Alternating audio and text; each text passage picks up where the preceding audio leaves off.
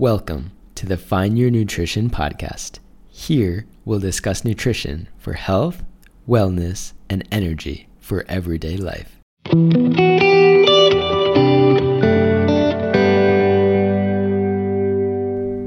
What's up, everyone? Welcome to the first episode of the Find Your Nutrition podcast. Today, I want to just give you a, a, background and a history of how I ate as a child. So, basically, from the age of four up until around 13. Um, so, I was one of the pickiest eaters that you could really think of, and I'll go into basically everything I ate as a child coming up. Um, but I want to first give a little story about a nutrition talk or conference that I went to as a child with my mom. Um, she took me there because a nutritionist was giving a talk. Um, so we sat through it, and at the end, my mom went up to the nutritionist who gave the talk and gave her just a brief background of how I was eating at the time. And the nutritionist reacted really, really badly. She was almost confused as to how I'm still living and and how um, how I'm even getting by eating the way I was. So uh, rather than listening to her at that time, uh, my mom just got pretty upset with her at the way she reacted and that I heard how she reacted. Um, so we went home and I, I continued eating the way I was eating.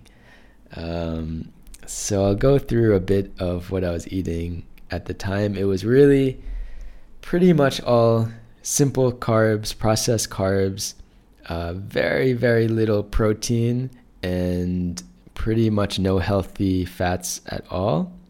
So, for example, I was eating white rice, uh, white pasta, no olive oil, no sauce, completely plain. Um, if it had even a little bit of oil, I wouldn't eat it. For example, if we went out to restaurants, the only thing I would order um, from an Italian restaurant or restaurant similar to that would be plain pasta.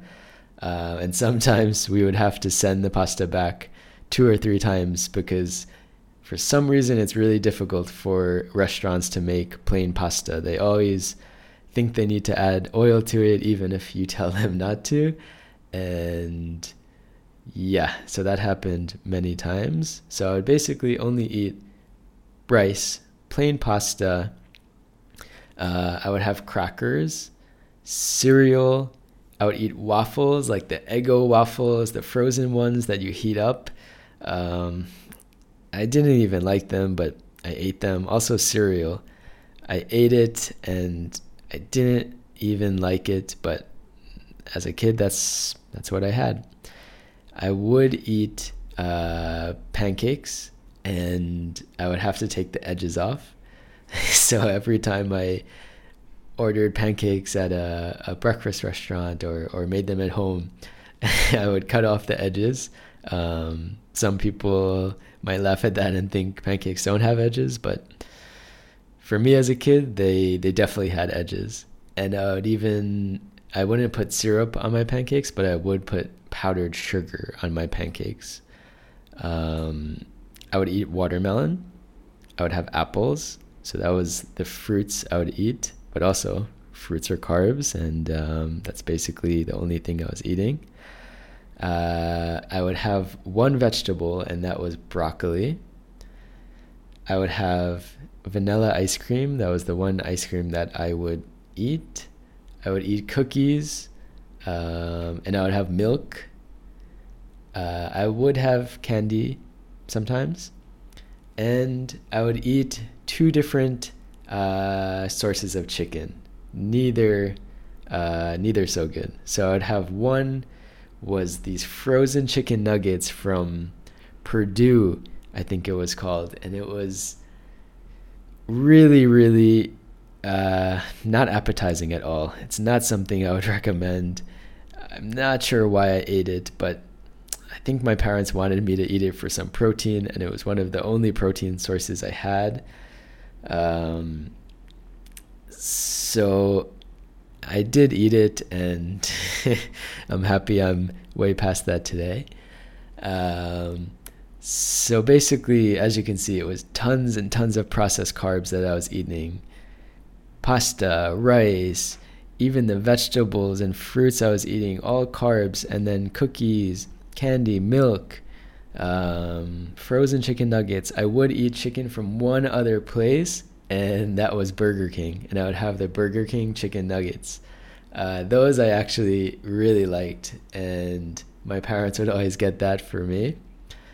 Uh, until one day where they changed the shape of the chicken nugget, and I just wouldn't eat it with the new shape. I was I was a picky kid. That's how I was, and I was stuck in my ways. And they changed the shape, so I wouldn't eat it. I refused to eat it, and I wouldn't eat chicken nuggets from any other uh, chain or any other restaurant. Um, McDonald's, no way. It was only Burger King for me.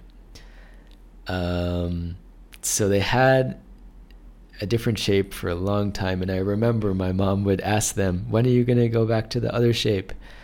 Um, and it took a while.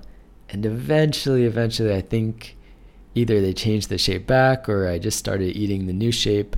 So eventually, I did um, start eating those Burger King chicken nuggets again.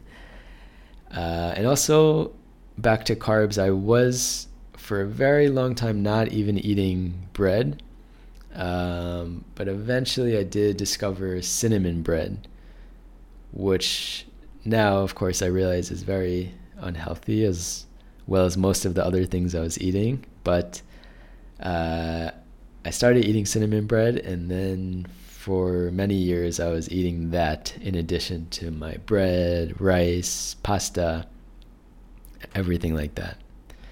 Uh, and it is important to note that I was always thin as a kid, and I still am thin. And that's, I think, one of the reasons why people didn't really see an issue with how I was eating, especially doctors and things like that, because they saw I'm thin, I'm active, I feel fine, especially as a kid. So no one made me change, and I didn't want to change. So I stayed that way for a long time. Um, but I do think it had a big impact on me eating in such a restrictive and unhealthy way. Um, and eventually, I do think it had a much bigger impact. I think as a kid, my body could handle it better the way I was eating. Um, so even though I was eating all these bad foods, I was a kid and my metabolism was fast and, and great and I could handle it. But as I got older and started working and, and being a bit less active, although I try to stay as active as I can, um, it really caught up with me. And we'll get into later episodes of all the symptoms that I had from the way I was eating, uh, the symptoms of prediabetes. So I had many, many things happened that we'll get into in the next episode, which eventually brought me to try to look into it more and really find out what was happening with my body and why. Um, and that was quite the process. And this whole journey of discovering that and eating the way I was eating as a child and then thinking what could be wrong and and that whole discovery process is what led me to start this podcast because I want to share my journey with all of you. And I want to find other people who share similar journeys. And maybe other people out there also ate this way as a child of uh, eating super, super restrictive diets, maybe just like me, all processed carbs and not really much protein or fat. Maybe people are still eating that way um, and we can talk about it. Um, but yeah, I was always thin, and doctors always told me that everything's fine because I'm thin. And I don't know, people just think that you need to, that you're only unhealthy if you're overweight, and it's not always like that. And I have discovered lots of other people um, who are thin who have prediabetes or similar things like that, or at least symptoms of um, glucose spikes and and what happens when their insulin spikes, what are the symptoms of that, and cravings and um, not having energy and feeling faint in the morning before before eating. So there's a lot more examples of that that we'll get into. Um, but again, back to the foods I was eating. I pretty much ate no uh, no plant proteins. I wouldn't eat beans or lentils. Uh, I wasn't eating animal proteins other than the frozen chicken and Burger King. I wasn't eating real chicken or beef or fish. I was not eating any healthy fats. I wasn't eating olive oil or avocado or any healthy fats.